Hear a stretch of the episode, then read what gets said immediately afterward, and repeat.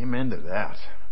God is a good, good Father, and I. Uh, the task of putting together messages has taken on a very different uh, sense these days. Uh, I think we're asking questions we hadn't asked before, and we're wondering about things maybe a lot of us hadn't spent time wondering about before. And that song is so appropriate. God's got the answers and he's not afraid of our questions. And we're going to find out today as we look at Jonah that God isn't even scared of or worried about or getting angry because Jonah gets angry and, and God doesn't get upset with him for it.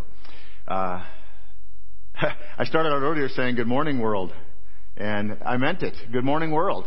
Uh, things have changed awful quickly. Our world has gotten uh, an awful lot smaller. We realize that we are a part of this big round planet in ways that we maybe hadn't thought of before. So I hope this morning that you are safely at home, you are tucked away, uh, you are healthy, you are happy, and uh, I'm glad that you're here joining us. I'd like to encourage you, if you uh, haven't been to our church before, if you haven't followed us online, uh, go back to our website and uh, you can find this whole series on Jonah and, and the series before it on voices, which uh, we talked about how important it is the voices that we listen to and, and how that shapes who we are. We're going to talk a little bit about that today as well. But this whole series on Jonah that's been leading up today, you've got an opportunity to catch up on. And so Jonah, we find out, uh, Jonah was given a clear word from God, and Jonah decided he didn't like it because he didn't like the people that God told him to go and talk to because Jonah was a prophet. And God wanted him to go give this uh, message to this group of people called the Ninevites. And Jonah decided he wasn't going to do that. He didn't like the Ninevites, and so he ran away. And so much of the book of Jonah is about the story of Jonah running from God, from not doing what God had asked him to do. And Jonah was just being rebellious. He ran literally in the opposite direction on the map from where God wanted him to go. Finally, God gives him a second chance, and, and Jonah says, okay, I'll go do what you're telling me I've got to do, but he didn't do it willingly. He did it pretty grumblingly. And so Jonah goes and tells the message to the people that God had told him to go warn. Jonah does it. And last week, where we left off was with Jonah and God having a conversation, and Jonah was angry with God because God had compassion. God relented is the word that the Bible uses. He relented on the Ninevites and he didn't bring destruction. And God asks Jonah this question. Do you even have any right to be angry? And I love that question because God could have gotten mad at him for a whole lot of different things. For running away, for not being obedient, for being rebellious, for being a whiny, for being all kinds of things. But the only thing that God says is, do you even have a right to be angry? It's a fair question, right? Jonah's a, a prophet. His job is to proclaim whatever message it is that God sends him to proclaim and whoever it is that God tells him to go proclaim it to. And usually it's God's coming judgment on people who didn't want to hear it. So it wasn't a fun job. But it doesn't say that Jonah had a problem with the job. He just had a problem with the people he was supposed to go talk to. See, whenever God brings judgment on a people in the Bible, He always sends a prophet to warn them ahead of time. It's almost like God wants to give them a heads up in the event that they maybe want to listen and change their ways. But as people, we don't do that very often. We're not real inclined to that. I, I think maybe the best example for us uh, that I can think of in our world is when you go to a doctor and the doctor says, you know, you, you, you've gained too much weight, or you need to quit smoking, or you need to change your diet, or you need to exercise more, or you need to do whatever it is. Maybe you're drinking too much. You need to stop drinking. And if you don't, you're not going to live. And the doctor's got all this evidence. The test results show it. You look in the mirror and you know it. And the, God is, uh, the, the doctor's just telling you what you already know. Most of us, though, we don't pay attention to the doctor and we just keep on doing what we're doing, living the way we're living, even though we know the doctor's probably right that it's going to kill us. So despite the, the evidence and the doctor's advice, we do what we want to do, not what's best for us. Jonah brought this word of judgment to these people who had been living doing what they wanted to do. Not what was best for them, not what God wanted them to do. So today's the time that we uh, we kind of turn towards home and we hit the home stretch and we see what Jonah's life and how his attitude speaks so loudly into our lives today. And so this is a great book in the Bible. Some have have thought maybe it's one of the historically the oldest books in the Bible.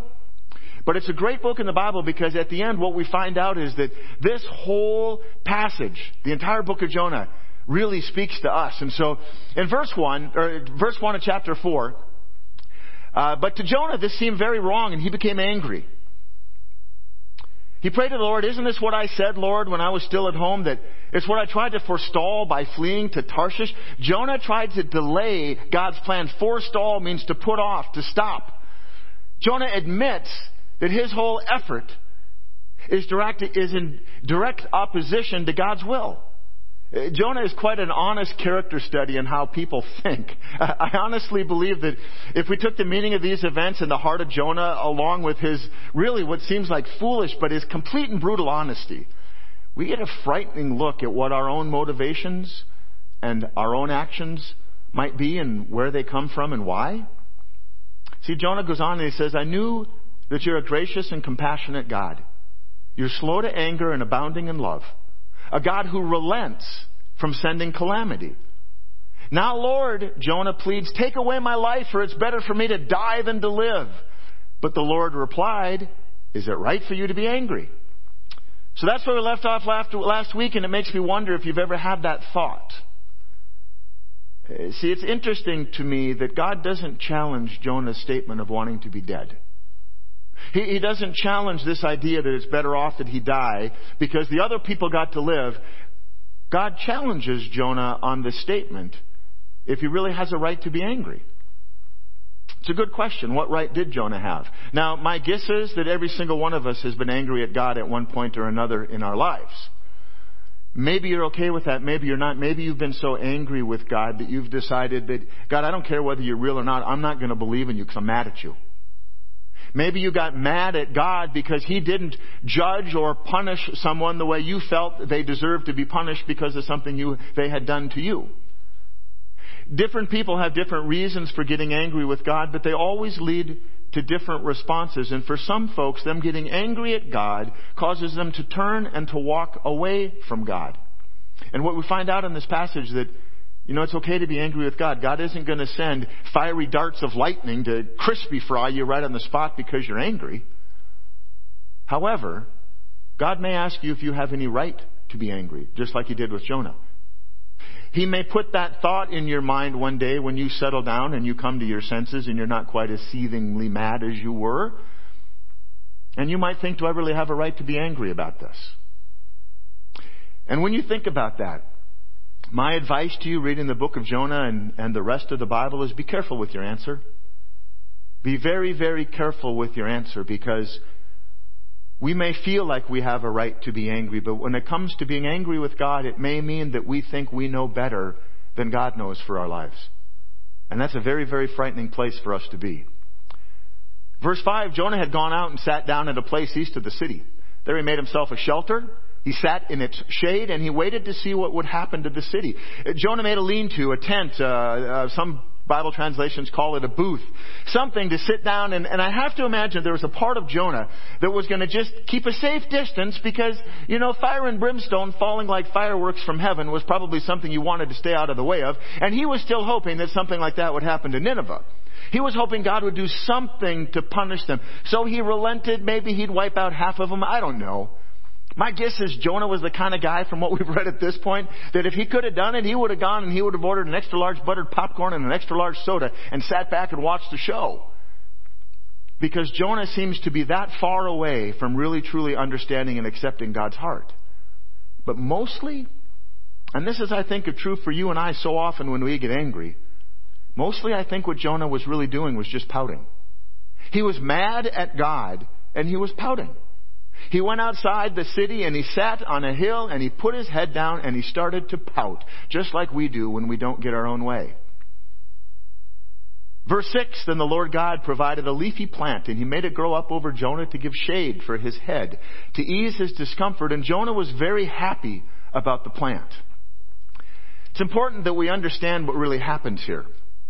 The words of the Bible are very, very clear, but it's easy to pass over them. God provided a big old leafy plant in the middle of the desert to provide shade for Jonah. Now that plant probably grew in the area, but it was probably pretty unusual that that plant sprung up that quickly and just happened to provide shade over Jonah's head. Why would God do that? Why would God want to give shade to Jonah who's being angry and so difficult? Well, God was being gracious. God is being compassionate because Jonah was probably an old bald guy like me. God wanted to ease his discomfort. And why would God do that? For the very reason that Jonah is angry with God. Because God is compassionate. And I have to wonder if so often when we get angry with God, if we get angry because God does for someone else what God has already been doing for us. And we think there's something special about us, that we should get all of God's attention or all of God's favor or all of God's compassion. See, God does for Jonah the very same thing that God, that Jonah is angry at God for doing for the Ninevites. God shows compassion, but Jonah is so selfish, he's so caught up in himself that he's happy about the plant because it served him, but unhappy that God would have spared 120,000 lives. And I read Jonah, and, and for years I've read it. And, it, it, you know, it's, it's a true telling of history because the Bible doesn't say that it's a story. It's telling the story of a prophet's life. But it kind of reads like a comic book, not because the Bible can't be taken seriously, but some of it Jonah can't. I mean, the guy is just sort of ridiculous. But the whole thing is true. And it makes me wonder what would your life story and my life story really read like if it was recorded in the words of the Bible? If the Bible really recorded the true events of your life, I wonder how many segments of ours would read more like a comic book than anything else. Verse 7 But at dawn the next day, God provided a worm, which chewed the plant so it withered. Well, now things are getting interesting. Jonah's sitting out on this hill, just hanging out, waiting for the impending doom that he hopes is going to fall on the Ninevites. And God provides a worm, which I'm sure Jonah didn't see, and the worm chews at the plant, and the plant withers, and the leaves fall, and it stops providing shade. Makes me think back to the book of Job. The Lord giveth and the Lord taketh away. We like when the Lord giveth, don't we? At least for us when it's good stuff. In this case, as with our lives, God does both. For Jonah, he gave and then he took away. We like the part where God gives us the things that we like and the things that we want and the things that we think we deserve. But we don't like when God takes those parts away. And I think what our world is realizing, what our nation is really realizing right now, is the things that we thought we had a right to, the things that we took for granted, the things that we thought we deserved, slowly, because of the situation that's happening, those things are getting a little bit less reliable. Uh, we can't count on them quite as much. They're getting a little bit further away. And so either we can do what Jonah did and get angry, or we can do what the Bible would say, and that is to look to God and give thanks. Give thanks for the fact that, that we're still here. We have the chance to gather. We still have food. And I'm guessing most of you still have more than enough toilet paper. It's important that we don't become so consumed with anger and fear that we forget to see where the blessing is all along. Verse 8, when the sun rose, so this is the morning time now, right? When the sun rose, God provided a scorching east wind, and the sun blazed on Jonah's head so that he grew faint. He wanted to die and he said, it would be better for me to die than to live. And at this point, reading the book of Jonah, if you read it all the way through, you would be so sick of this guy's whining that it's just incredible. But it's interesting to note, and Ryan shared with me this week, he had found this bit of information and said that the winds coming from the east into Nineveh would typically have come down from the mountain and there would have been cooling winds in the desert. But the Bible makes it clear that this is a scorching wind. This is different. And the Bible says that God provided that scorching wind along with the sun and the plant that is gone. And our man Jonah is getting so baked in the sun and his bald head is getting so red that he's growing faint. But Jonah's response isn't to say, man, God, thank you. Thank you for the plant you provided yesterday. That was really some great shade. It isn't to be grateful for what he's had or even to say, you know, God, I've been thinking about it. I owe you an apology. I'm really glad you decided to spare those 120,000 people because as I look back on it, I probably should have died in the belly of that fish, but I didn't. And so, you know, for me and for them, I want to say thanks, but he didn't do that. He didn't ask for new shade. He didn't ask for cool water. Instead, what Jonah did, he went back to his tried and true, woe is me, it would be better if I was dead. And I said last week that Jonah is a wimp. He is a faithless old curmudgeon. He's a whiner. But God said to Jonah, is it right for you to be angry about the plant? So once again, a patient God asks Jonah if he has any right to be angry about a plant that isn't there anymore, that Jonah didn't plant. He didn't put it in the ground, didn't water it, he didn't care for it, he didn't ask for it, and he didn't say thank you.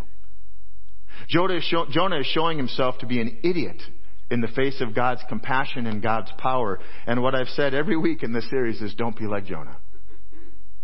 Is it right for you to be angry about the plant? Is it right for us to be angry because our lives are suddenly disrupted? Is it right for us to be angry because suddenly there isn't as many things on the grocery store shelves as we're used to? Is it right for us to be angry because suddenly the job that we had counted on and relied on but had never said thank you for suddenly isn't there?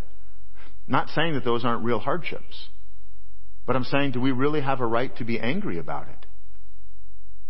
Jonah's response, and this is why I say be careful about what your response is. God says, Is it right for you to be angry about the plant? And Jonah's response is, It is. And I'm so angry, I wish I was dead. Can you just hear him say that? God says, Jonah, is it right for you to be angry about the plant? God already knew the answer to the question. The question, answer to the question was no, it isn't right.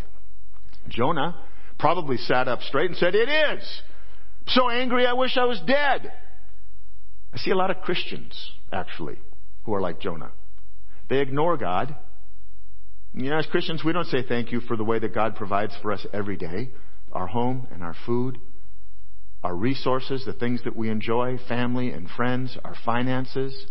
God doesn't ask very much back at all. He asks that we have a heart of generosity, that we share the things that we have with other people, because the Bible says we're blessed to be a blessing, right? And then God asks that we return 10% back to Him so that others in the church can help do the good work of sharing the good news with others. God doesn't ask for very much.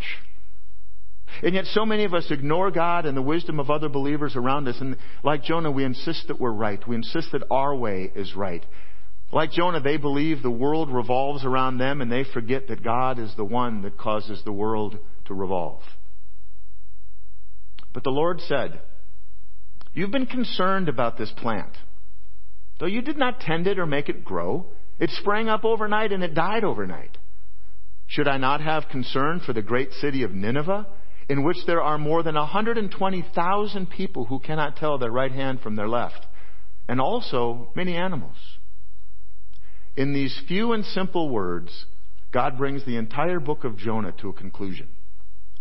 As a prophet, Jonah should have been concerned about the people that he spoke to. He should have been care, he should have cared about what happened to them. He should have been, he should have cared that they would have listened and responded in a way that God relented. But Jonah didn't. He was angry that they listened and that God relented. Jonah should have cared about all of them. As a man of God who had been called and sent, the only person that Jonah cared about was himself. He didn't care about the 120,000 people that God had sent him to warn. He cared about a plant that wasn't his in the first place that died and made his life a little less comfortable. And I think if Jonah cared more about a dead plant than 120,000 people, what about us? What about you? What about me? What do we really care about? And I find it interesting in this passage that God clearly cares about the people. He knew the exact number. But he, the last thing he says in that verse, but also many animals. God is compassionate and loving. Remember, God created the animals too. And the animals were all a part of this process of repentance. The animals, it says the cows were covered in sackcloth. The king wanted to make so sure that God understood how repentant and sorry they were. God is compassionate and loving. Jonah was not. What about you? What about me? What, what would people say about us? Do you, do you see where this hits home? So let's ask a couple of just kind of simple, easy, goofy, honest questions. Given your mindset over the last 10 days, have you spent more time glued to the television watching the news that is basically the same message over and over and over? Have you spent more time doing that or have you spent more time in God's Word? Have you spent more time talking to people about this virus, or have you spent more time talking to God about what you should be doing with them in the middle of this virus? H- have you spent more time caring about other people and how it is that you can help them? Or have you spent more time caring about whether or not you've got your own stash of toilet paper for the zombie apocalypse that isn't coming? Do you care about the power that your chosen political party has, or do you care about the people that that party is responsible for taking care of? Do you care about your neighbor? who might not look like you or think like you or talk or worship like you? Or do you care about your own comfort? Do you care about stepping across boundaries, keeping appropriate social distancing, of course? Do you care about stepping across boundaries to share the good news of Jesus with someone who doesn't know him? Or do you use the excuse that I'm supposed to stay at home and not talk to people? See, we're entering into this new time in our world's history where, where if we don't care more about other people and their health and their well-being and their spiritual well-being, if we don't care more about that than the stuff that makes our lives comfortable, then we become the problem. And yet in the Bible, we are so clearly called as Christians, as believers in Jesus, as those who know our Savior. We are so clearly called to be the one that brings the good news to the world rather than being the problem that the world has to deal with. See, in these uncertain days, God's call to Jonah is really not much different than God's call to you and I. We are to be not only hearers of the word, but doers also, as it says in the book of James. How do we do that? Well, we love our neighbors as ourselves. Jonah didn't do that. Jonah loved himself. We are to be light in the darkness. How do we do that? It doesn't necessarily mean a flashlight, but if a neighbor needs one, you could probably loan them one. More important than that, you know the truth. And the truth is that the only hope that we have in this life, the only hope that we have for eternity is Jesus. That's the light. We're to put aside what we want in favor of whatever it is that God wants from us. Jonah reminds us that what happens to us as believers is in God's hands. But what we do as believers, the actions that we choose to take, the stand we choose to make, the words and the hope that we choose to share, that's up to us. See, before we started this series on Jonah, we did a series called Voices. And our point was that we need to take a serious look and to be responsible for the voices that we give authority to in our mind. And where do they come from? What are they saying? What are they telling us? And what are they causing us to believe and to do? Because those voices, they become our thoughts and our thoughts become the actions that define our lives. Jonah listened to the voice of anger and it made him think that he had a right to be self-centered and it defined what he did. It defined his relationship with God and it defined what we know of him. He ignored God's word and he chose to listen to the voice of anger. And the, joy, the voices that we listen to, it can be a biblical preacher, it can be the voice of a divisive politician who says what we want to hear, it can be the voice of a news person who goes on and on and on, delivering news that causes you a sense of fear and panic and doom and gloom in order to keep you glued to a television screen, in order to bring home the advertising dollars. But those voices become what set the course for our life. Every voice literally causes a chemical to be reduced or released in our brain. Did you know that your brain's favorite chemical is cortisol? We talked about this a few weeks ago. Essentially, cortisol is a chemical alarm system that alerts you to potential danger. It, it heightens your awareness. It increases your heart rate. It, it puts your thinking on survival mode, meaning our brain releases cortisol in what we perceive to be potentially dangerous situations. But, but here's the crazy thing is that negative thoughts also cause the release of cortisol. Then there's another chemical in our, do- in our brain. It's, it's a much more quiet chemical. It's called dopamine.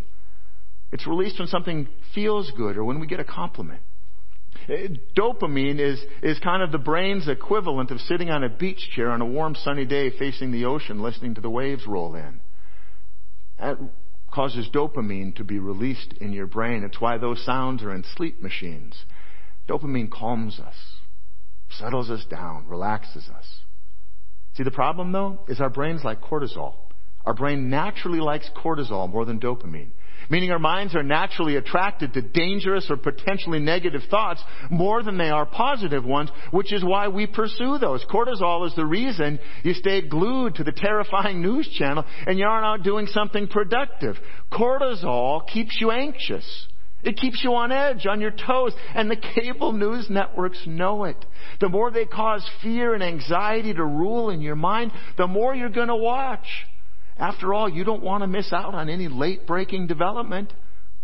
I mean, there might be something that happens new in the spread of the coronavirus. That fear of missing out that we hear about. That's why the Bible says that we have to work. We have intentionally, we have to intentionally work to take captive every thought, thought and we have to control that negative thinking. We all worry. I mean, admit it, we do. 90% of what we worry about never becomes a reality. Our brains like the chemical response to the negative worry and the negative thinking. That's part of why we do it. See, Jonah, he let arrogance and self-centeredness and anger grow in him like a cancer. And if we aren't careful, the same thing can happen to us with anger or unforgiveness or even the choice to be glued to gloom and doom TV. So, you know, I, I can real quickly here, I can save you dozens of hours, literally. Years of wear and tear on your heart, not literally. Here's the deal COVID 19 is real. It's a real thing, it's not made up. I don't know where it came from, don't know how it spread around the world so fast. You can figure that out on your own, but the fact is, it's spreading. And it isn't done with its march across America. There you go. There's the bad news. However, you can do something about it because we hear that all the time as well, and most of us ignore it like a doctor's orders. You can stay away from other people. It's that simple. If you're, around, if you're not around other people, you don't get the virus. Boom, there you go. There's the news flash. But like Jonah, we don't listen. We ignore that part and we keep doing our routine because we like it. We don't want to not be able to live life on our terms. And so the virus spreads and spreads and spreads. Like Jonah, we don't listen. We want to set our own course. And then you know what happens? We get angry. We get angry when something doesn't go our way. We, we don't need cable news to tell us what you already know. But your brain likes the cortisol. It likes the negative. It thrives on the negative. It's why Jonah kept going back to wanting to die. It's why people worry more than we pray. Prayer that's one of those things that causes dopamine to just flood our minds and we relax because we realize God truly is in control. And then we step away and we turn on the news and then we get hit with cortisol and we get anxious and worried and nervous and afraid. See, here's the thing with Jonah. He admits to his rebellion. He admits to trying to get in the way and stopping God's plan. He says, I it was my effort to, I attempt to forestall you, God. He admits to being angry with God because God dares to have compassion on people that Jonah doesn't like. What all of it means is that the same thing I said a couple weeks ago is that Jonah knows God's heart. Jonah knows who God is, what God is made of, and what God wants in the world. John, Jonah knows that God is a God of compassion. Jonah knew from the very beginning that God's desire would be to save the people of Nineveh, not to destroy them. God knew, or Jonah knew that was God's heart. And then as this thing goes on, we learn just how selfish and foolish Jonah really is. We know from the scripture that God isn't moved by our anger. He'll question us about it like he does with Jonah. God isn't greatly moved by our selfishness. He's disappointed in us. God isn't even moved by our desperation, no matter how desperate our prayers are. We know that God is moved by hearts that are humble. Hearts that are loving, that love our neighbors and other people as much as we love God and ourselves. Hearts that are giving. People who are generous and people who are obedient. And so now there comes a time where you get to respond. You get to decide who you will be. You know what God wants from you. I do. We all do. It's here in God's Word. It's not a secret. We know that God wants us to be in a personal relationship with Him through His Son Jesus. That's why He sent Jesus as a baby to be born on earth as a human, to live, to be crucified, dead, and buried. And three days later, he rose from the grave. Not only so that he could have new life, but so that we could have new life. We know that God wants us to be in a personal relationship with him through Jesus.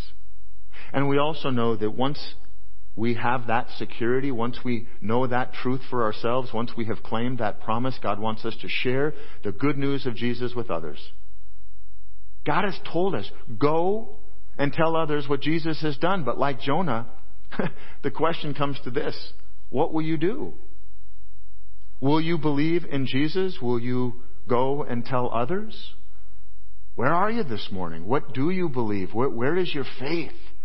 Are, are you putting your faith in medicine that we still haven't gotten figured out for this thing? Or are you putting your faith in the God who will carry you not only through this life, but all the way through eternity? What do you believe in? If you don't believe in Jesus, what is it going to take for you to listen? What will it take for you to understand that the only truth in the world that is everlasting and unchanging is Jesus? Is God's love for you because the world that you thought you could trust two weeks ago is gone. Very likely it's not ever going to be quite the same ever again. But God is unchanging in the past, today, and for the future. And yet we keep trying to hold on like Jonah to the things that we want and we try to forestall and push off what's really happening.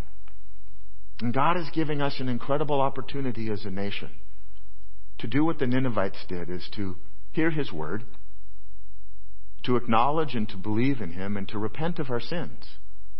And what you've got the opportunity to do then is to put your faith and hope and trust in Jesus. It doesn't mean instantly you've got immunity to the disease. No, you don't. What it means is that you've got a promise of everlasting life.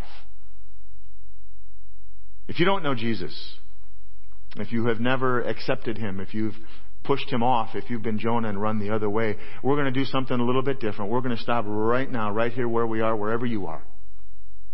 Now I'm going to give you a chance to pray. Because maybe in two weeks, your world is even going to change more than it has in the two weeks that have passed. But if you don't have Jesus and you don't know Him as your personal Savior, you can go into those two weeks ahead of you with hope and with the promise that whatever happens, it doesn't matter because you know where you're going. So I'm going to just ask you right where you are, um, whether you're alone or with other people. I'm just going to ask you to bow your head. I ask you to pray with me. And if we get to the part where you say, yep, this is me, you don't have to do anything. You know, if you're all alone and you don't feel too crazy about it, you could raise your hand and just let Jesus know, yeah, I'm talking, I'm talking about you, God. So let's pray. Gracious God, you uh, are in control of everything. Everything that happens is in your hands. Nothing on this earth, nothing in this universe happens outside of your knowledge, outside of, of what you know about us. And so, God, this uh, COVID 19 that we're facing that's causing so much widespread panic and scare and fear and, and uh, all kinds of things, God, it's not news to you. You know what it is, you know what you're going to do through it, and you know where it's going to end. But we don't. What we can know is that you are the one who has all of it in your control, and because you created and love us, you have each one of us in your hands. So, God, for everybody that's listening right now who doesn't know Jesus as their Savior, God, I just ask that your Holy Spirit would make you real. That you would just move in their heart in a way that maybe they've never known or experienced you before. God, that they would, they would not be able to, to explain whatever that feeling is that you're causing in them right now. They can't explain it away as anything else other than that's you knocking on the door of their heart. And God, everyone who is willing to open that up and let Jesus in, God, we just ask that, that the prayer would be as simple as this. And so if this is you, pray with me. Jesus, I, I believe you. I believe that God's word is true. I believe that you came to die for my sins. And Jesus, I know that I'm a sinner. And so just like you were raised from the grave to a new life, Jesus, give me a new life. I want to live in you. I want to live for you. God, you may not take away our fears, but you can take away our reason for fears. And so, God, we just give you thanks for anyone and everyone who just prayed that very simple prayer. We ask, God, that your Holy Spirit would grow in them, that Jesus would become real, that you would become real, and that their life moving forward from this very moment would be different because you promised us a new life, that it would be very different from the life that we lived up to that moment. In Jesus' name, amen. See, God's using this situation that we've got right now to turn our world upside down. He did that 2,000 years ago when He sent His Son Jesus. And he's doing something brand new right now in our lifetimes, and we are literally living witnesses to whatever it is that God is doing. We've got this global opportunity to acknowledge God, our Creator, to submit to His divine authority, to believe in Him, and to repent. Now, I'm not one of those that's going to say that, that COVID-19 is God's execution of judgment on the world. Um, certainly we were warned by a lot of people that this might, kind of thing might happen. But I'm not one of those guys that's saying this is what God's intention was. What I'm saying is this is our opportunity to respond to God. It's our opportunity to believe in Him and to repent. It's a golden opportunity to be people of faith. To be bearers of real hope and, and real healing real love and fullness of life in Jesus. There's a world around us, and, some of those people only know the devastating effects of having their brains washed in bad news. Will you be the obedient ones that bring to them the good news that you know of Jesus? Are you willing to begin with you? That's where it begins, is if each and every one of us says, you know what, I'll do my part, God. I'll do my part. I will bring the good news. Will you repent and believe in Jesus as the only one who can save you? If your answer is yes and you're a believer, then be the one that brings the good news of great joy and our only hope to a world that is in fear, just waiting to die. Just like Jonah. Like Jonah, God's called and is sending you to tell people about the hope that we have in Him through Jesus. Even to people you don't know, that you don't like, that don't look like you, that don't believe what you believe, or who have been mean to you. Will you go?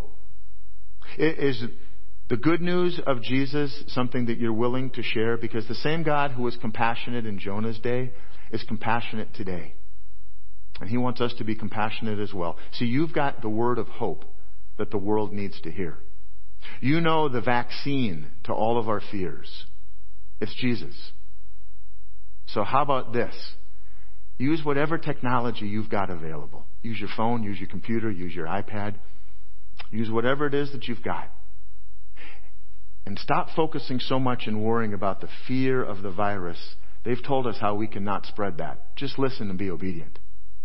And instead, go spread some good news, the good news of Jesus, the only thing that will really save people. Jesus, the only one who will really save any of us. Let's pray. God, thank you for the opportunity to read about Jonah. Thank you for the opportunity to see in one man's life all the ways to make mistakes that we don't have to make. Thank you, God, that you have shown us honesty and what he thinks and the way that he's willing to talk about you, or talk to you. And that even in all of that, God, you showed compassion to 120,000 people that didn't deserve your compassion, and you showed compassion to a man who didn't deserve your compassion. You could have been angry with him when he was angry with you, and you weren't. Just like you could be angry with us for being angry with you. But God, you show compassion on us. Help us to respond not with arrogance, but with gratitude.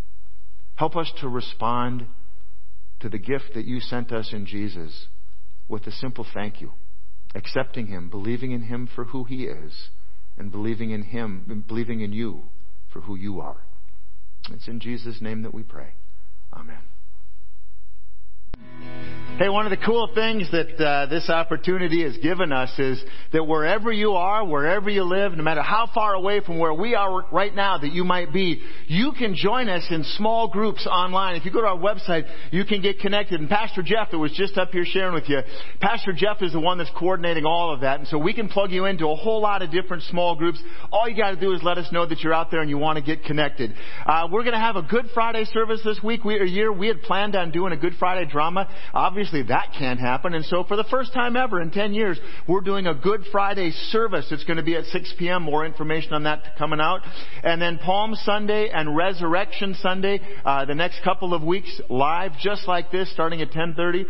So you might be wondering, what can I possibly do? Just little old me sitting at home. What can I possibly do to help out? I'm going to give you a really simple answer. You know what you can do? You can be for the people who you are surrounded by, the people that look to you and trust you you can do a most incredibly important thing for them. You can be the voice of truth we struggle in our country to know what to believe, but you can be the voice of truth. And the thing that's really awesome about that is, it doesn't even have to be your truth they have to believe. It's God's truth that they get to believe. And so, you know, everybody out there is wondering what's going on, what's happening, what's next, what's, what's, what's. Eh, we don't have those answers. But you've got the truth. You've got the truth of Jesus. And you can share that with them. And there is no single more important conversation that you're going to have this week.